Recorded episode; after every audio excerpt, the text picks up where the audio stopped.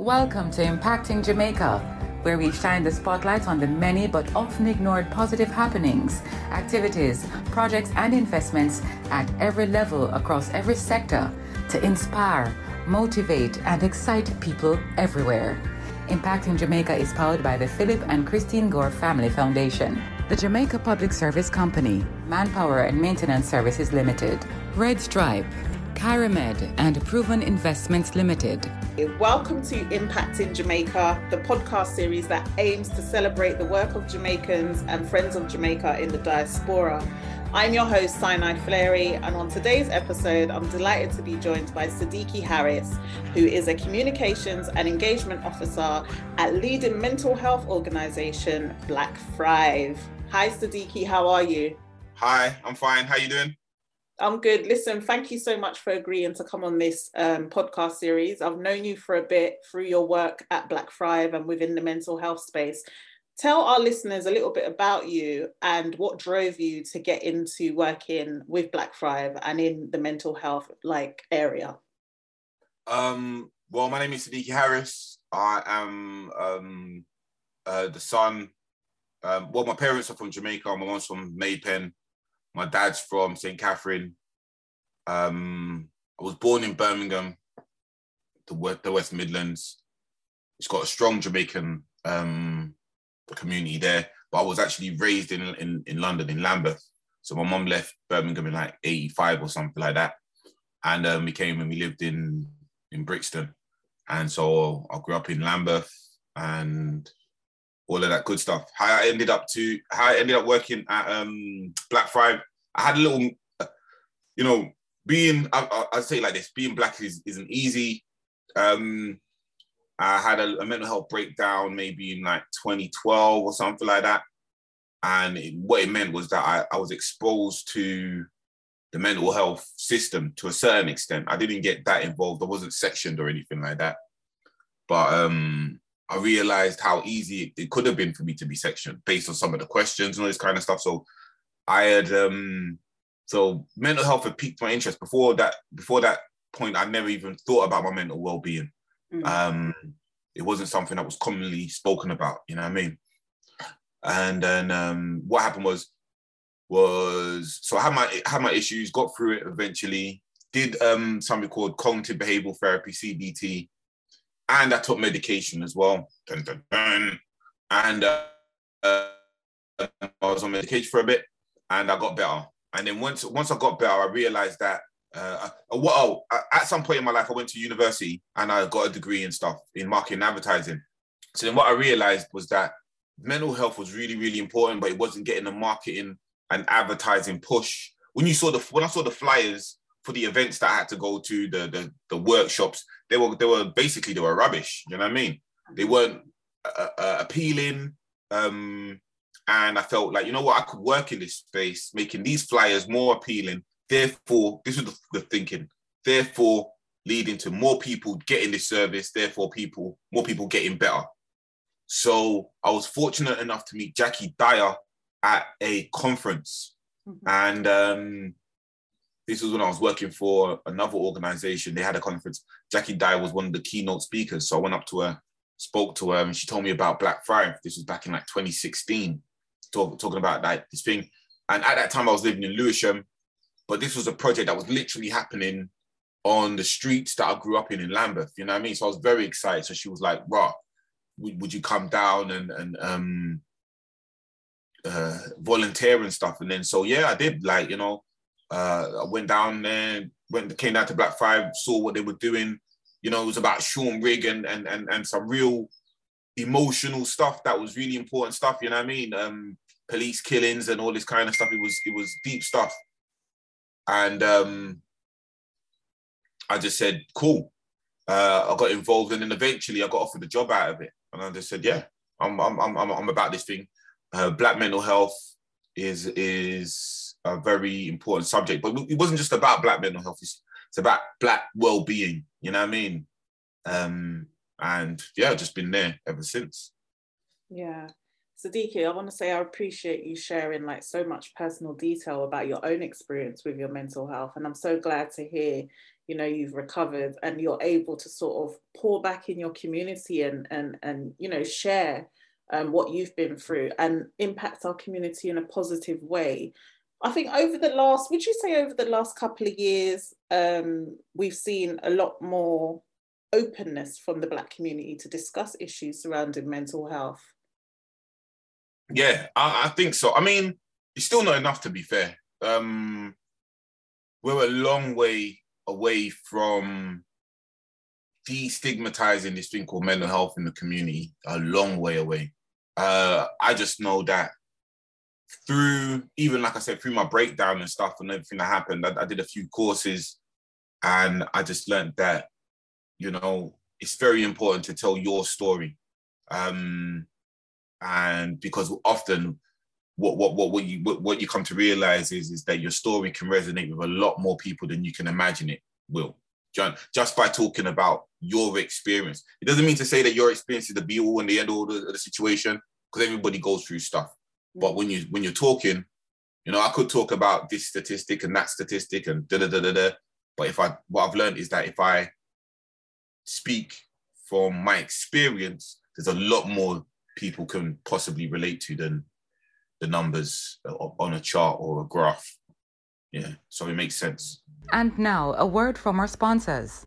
We want to help you mark every milestone, celebrate the joy of living. Cheers to the best in life. Drink and live responsibly. A message from Red Stripe, part of the Heineken Company. John John, I know you're in there. I want to know when lights are come back.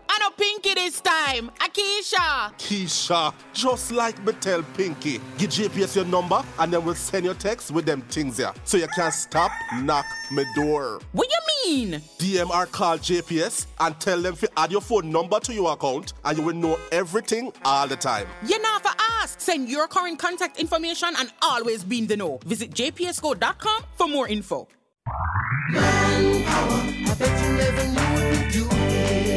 Searching for a one stop solution to all your facilities maintenance needs? Visit Manpower and Maintenance Services Sales and Distribution Center. We stock a wide range of COVID 19 washroom cleaning and other supplies, gardening tools, chemicals, and more. Our experts are always ready to give you the best advice. Manpower and Maintenance Services Sales and Distribution Center, 14 Collins Green Avenue, Kingston, Freeport Commercial Center, Montego Bay, and 33 Ward Avenue, Mandeville. Visit or call us today, 876 920 4721 to 5. Welcome back to our podcast. We mentioned earlier that you know you now have this role as a communications and engagement officer at Black Thrive. Um, tell us what your day-to-day job involves and and what are some of your time-saving techniques to sort of ensure you prioritize your workload and you get the most important stuff done first. Um, what you know, this is one of these interesting questions. When my boss sees this, she'll be like, "Ah, this is what you're spending your time with." I mean, the, the the the interesting thing about about the job is that I've always been of the opinion that the comms, the comms um, part of the business has been the most underfunded part of the business.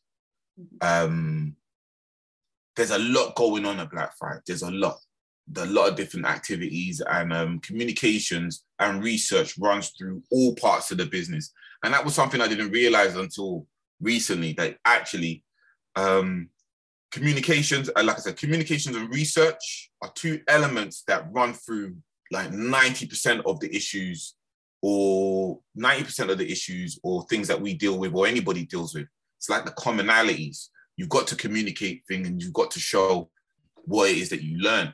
Um, so my day to day basically spent uh, creating uh, like flyers and stuff, um, talking to people online, social media, and also getting out there in the community. You know, uh, we had this we had this uh, survey that we needed uh, people to answer. You know, we need some young people to tell us about unemployment, how they feel about unemployment, who they accessing for support, and all this kind of stuff. Because it's important for us at Black Thrive to know what's happening on the ground. Um, but the problem is, is that we do understand the community can suffer from questionnaire fatigue. Everybody's asking questions of the community, especially given what's happened over the last two years. So I spent I spent the last couple of weeks just being outside, like literally being outside um, colleges and stuff, trying to talk to young people, trying to get them to answer this questionnaire, a few questionnaires that we've got. Uh, so day to day, that's what it consists of. Um, meeting with with other comms and engagement people in and around Lambeth to to come up with ways to tackle whatever problems it is that we're facing. Um, but nine times that, I mean, a lot of the time, I, I, my time is spent supporting the many different things that we've got going on at Black Thrive. You know, we've got a community hub, we've got the, the emotional emancipation circles, people coming together. You know, um, CAPSA. There's a, there's a lot happening. It's actually quite brilliant to see it grow. Mm-hmm. Absolutely. And I mean, what are some of your daily habits do you think that contribute to your success and what you're able to bring to Black Thrive? Like, are there certain things that Siddiqui Harris must do every day in order to have a productive day? What are some of your secrets to sort of just operating in that space? Because working in mental health is not easy at all. And then you've got the added element of you're specifically working with the Black community as well. So, I mean, tell us some of your tips to a successful day. What do you do every day that you must do? I don't. Uh, I'm sorry to disappoint you. I don't know if I've got uh, any successful tips for working in in in in with Black people and mental health. Do you know what I mean? I mean, this is one of the this is one of the hardest jobs I've ever done in my life because essentially being Black myself, um, the work never stops. Mm-hmm. You know, uh, I think this nine to five isn't a nine to five. When you work in, especially when you work in black mental health, if you're black yourself, you can't put this, you can't put this um, subject down because the moment you, the moment I switch off my computer, for example, my phone's gonna ring. Ah, oh, did you hear about this thing that happened with this black girl in, in Hackney, 15 years old, and da da da da da. It's all encompassing of the black experience. Do you understand? You know, if I worked in Tesco's now, I wouldn't, we wouldn't, wouldn't, wouldn't bother, you know, I just walk out Tesco's, that's it, the job's done. But the black mental health or working, working in, working in black mental health or working in a space where you're dealing with the community, um, that job is a very, very difficult job.